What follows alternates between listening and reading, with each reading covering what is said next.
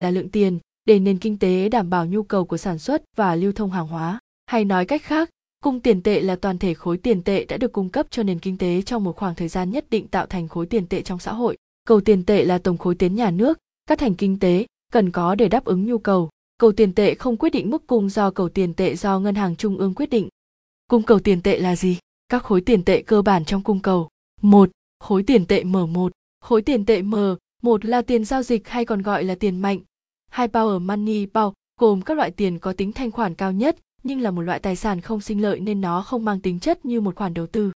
Khối tiền tệ M1 đang trong lưu thông và sẵn sàng tham gia giao dịch với nhiều hình thức khác nhau tại mọi thời điểm. M1 chỉ bao gồm những phương tiện được chấp nhận giao dịch hàng hóa mà không phải trải qua bất kỳ trung gian hay chuyển đổi nào. Khối tiền tệ M1, khối tiền M1 sẽ gồm hai lượng tiền sau. Tiền mặt đang lưu hành, tiền mặt lưu hành, tiền trung ương, tiền cơ bản thường là tiền giấy do ngân hàng trung ương phát hành bao gồm tiền trong dân, tiền trong các đơn vị, tổ chức kinh tế, tiền trong quỹ nghiệp vụ của hệ thống ngân hàng, tiền gửi không kỳ hạn. Tiền gửi không kỳ hạn là khoản vay của người gửi đối với ngân hàng có thể rút ra bất kỳ lúc nào để giao dịch ngay lập tức. Khác với tiền gửi có kỳ hạn 3,6, 12 tháng, phải đến kỳ hạn mới được rút. Tiền gửi không kỳ hạn còn được xem là một khoản nợ của ngân hàng nên thường phải trả lãi cho chủ tài khoản. Ví dụ về tiền M1, tiền M một thường là các loại tiền vật lý như tiền giấy, tiền polymer, tiền xu, tiền gửi không kỳ hạn, tiền gửi thanh toán, tiền trong tài khoản thẻ ATM khả dụng. 2. Khối tiền tệ M2 Khối tiền tệ M2 là tiền tệ tài sản hay chuẩn tệ, điển hình như tiền tiết kiệm, tiền gửi định kỳ. M2 có tính sinh lợi chính vì vậy khi kinh tế phát triển thì tiền M1 sẽ có xu hướng chuyển sang tiền M2, M3, L.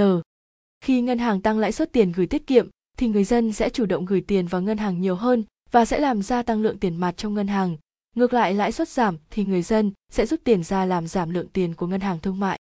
Khối tiền tệ M2 sẽ bao gồm khối tiền tệ M1, tiền gửi có kỳ hạn, các loại chứng chỉ tiền gửi, tiền trong các quỹ tín dụng, khối tiền tệ M2, tiền gửi có kỳ hạn, tiền gửi có kỳ hạn, tiền gửi định kỳ được chia thành hai loại nhỏ và lớn. Tiền gửi có kỳ hạn nhỏ là tiền gửi của người dân lao động, người nghỉ hưu. Tuy là lượng tiền của mỗi cá nhân không lớn, nhưng khi tính tổng số người tham gia thì lại là nguồn vốn tín dụng rất lớn và ổn định cho các ngân hàng thương mại hoạt động. Tiền gửi có kỳ hạn lớn là tiền của những người tích lũy để mua tài sản có giá trị cao như nhà, đê, ô tô, tiền thừa kế, cũng là nguồn vốn ổn định cho các ngân hàng thương mại. Chứng chỉ tiền gửi, chứng chỉ tiền gửi, Certificate of Deposit, CGS là một loại tiền gửi khác ở hình thức ngân hàng thương mại phát hành giấy chứng nhận tiền gửi theo các mệnh giá và phát hành dưới hình thức chiết khấu.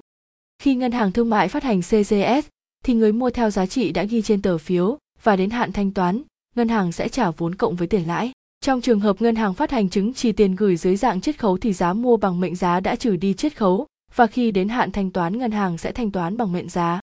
Ví dụ, ngân hàng A phát hành CGS mệnh giá 100 đô la với lãi suất 10% năm, thì sau một năm người người mua sẽ nhận được 110 đô la, bao gồm 100 đô la tiền gốc 10 đô la tiền lãi. Trái phiếu ngắn hạn (GPS) Trái phiếu ngắn hạn (GPS) là khi ngân hàng thương mại được phép bán chứng khoán, trái phiếu nhà nước hoặc trái phiếu ngân hàng cho người dân để thu về tiền mà sử dụng trong trường hợp cấp bách và thỏa thuận mua với giá cao hơn trong thời gian ngắn, một ngày đến vài tuần. Đây được xem là một hợp động bán chứng khoán giữa các ngân hàng và nhà đầu tư chứng khoán như các công ty tài chính, tổ chức tín dụng, quỹ tiết kiệm. Hàng hóa bán ra của ngân hàng thương mại là chứng khoán thuộc quyền sở hữu của họ để dự trữ hay kinh doanh, như trái phiếu chính phủ, tín phiếu kho bạc, trái phiếu công ty, chứ không phải là giấy vay nợ của ngân hàng như CGS hay giấy nhận nợ của ngân hàng. 3. Ngân hàng thương mại chỉ bán các loại hàng hóa này trong thời gian ngắn bằng giá bán và chi phí giao dịch, đồng thời người mua không được phép bán cho người khác. Tiền gửi trong các quỹ tín dụng, lãi suất trong các quỹ dụng thường cao hơn so với gửi tiết kiệm trong ngân hàng thương mại. Hơn thế nữa thì thủ tục đơn giản, tốn ít thời gian và được viết sách để thanh toán hết sức dễ dàng. Khoản vay ngắn hạn dự trữ bắt buộc, Money Market Fund Deposit, tỷ lệ dự trữ bắt buộc là tỷ lệ lượng tiền phải dự trữ so với tổng số tiền ngân hàng thương mại huy động được. Tỷ lệ dự trữ sẽ được ngân hàng trung ương hoặc cục dự trữ yêu cầu các ngân hàng thương mại phải đảm bảo thực hiện nghiêm chỉnh để chính sách tiền tệ phát huy hiệu quả cao nhất. Ví dụ, ngân hàng thương mại đang có 100 đồng cho vay với tỷ lệ dự trữ 20%, tương đương cho vay tối đa là 80 đồng và phải dự trữ 20 đồng. Để giảm bớt lượng tiền trong thị trường thì lúc này ngân hàng trung ương yêu cầu đẩy tỷ lệ dự trữ lên 30%, thì các ngân hàng thương mại chỉ được phép cho vay tối đa 70 đồng và phải dự trữ lại 30 đồng. Trong thực tế, hàng ngày ngân hàng thương mại cho vay với khoản tiền lớn nên sẽ thiếu vốn dự trữ bắt buộc tại ngân hàng trung ương. Chính vì vậy, các ngân hàng thiếu hụt phải vay vốn của ngân hàng dư dự trữ. Việc này đã hình thành một loại tài sản ngắn hạn được luân chuyển liên tục. Tài khoản tiền gửi trên thị trường tiền tệ, Money Market Deposit Account. Tài khoản tiền gửi trên thị trường tiền tệ là loại tài khoản có thời hạn dài hơn tiền gửi trong quỹ tín dụng. Người gửi có quyền viết séc để thanh toán khi cần thiết và trong phạm vi số dư trong tài khoản. Giấy nhận nợ của chủ tài khoản có thể được đem đi mua bán thanh toán trên thị trường với lãi suất tương đương với lãi suất tiền gửi của các quỹ tín dụng khác trên thị trường. Trái phiếu đô la châu Âu Trái phiếu đô la châu Âu là một loại giấy nhận nợ do ngân hàng thương mại phát hành để vay vốn ngắn hạn và nó có đặc điểm sau. Trái phiếu đô la châu Âu chỉ dùng để vay đô la Mỹ, USD, đến hạn phải thanh toán bằng USD vốn lẫn lãi.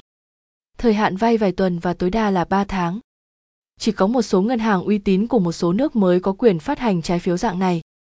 Những ngân hàng thương mại không phát hành được trái phiếu đô la châu Âu có thể vay USD của ngân hàng ngoại thương và hình thành khối nợ bằng USD.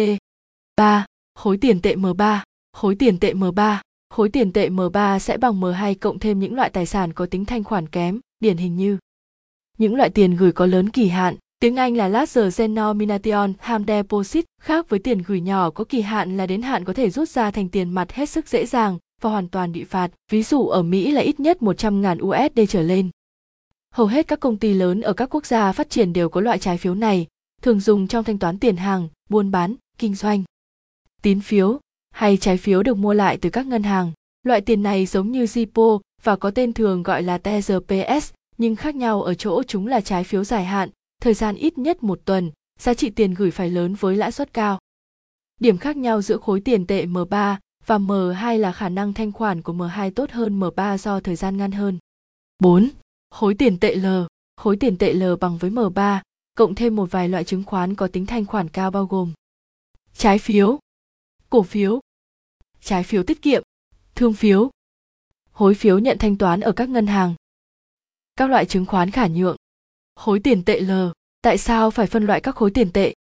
Trong kinh tế vĩ mô thì việc phân loại các khối tiền tệ giúp ngân hàng trung ương và chính phủ quan sát được mức độ đầu tư trong nước và các tài sản sinh lợi giúp nền kinh tế huy động tốt nhất các nguồn lực từ nhiều nguồn tài sản khác nhau tham gia vào việc sản xuất kinh doanh đáp ứng nhu cầu nhanh chóng đảm bảo có lãi cho tài sản và dễ dàng thanh khoản. Tại sao phải phân loại các khối tiền tệ, tạm kết cung cầu tiền tệ? Cung cầu tiền tệ, bao gồm cung tiền tệ và cầu tiền tệ trong đó, cung tiền tệ là lượng tiền để nền kinh tế, đảm bảo nhu cầu của sản xuất và lưu thông hàng hóa. Cầu tiền tệ là tổng khối tiến nhà nước, các thành kinh tế cần có để đáp ứng nhu cầu. Cầu tiền tệ không quyết định mức cung do cầu tiền tệ do ngân hàng trung ương quyết định. Chính sách tài khóa là gì? Chính sách tiền tệ là gì? Dòng tiền là gì?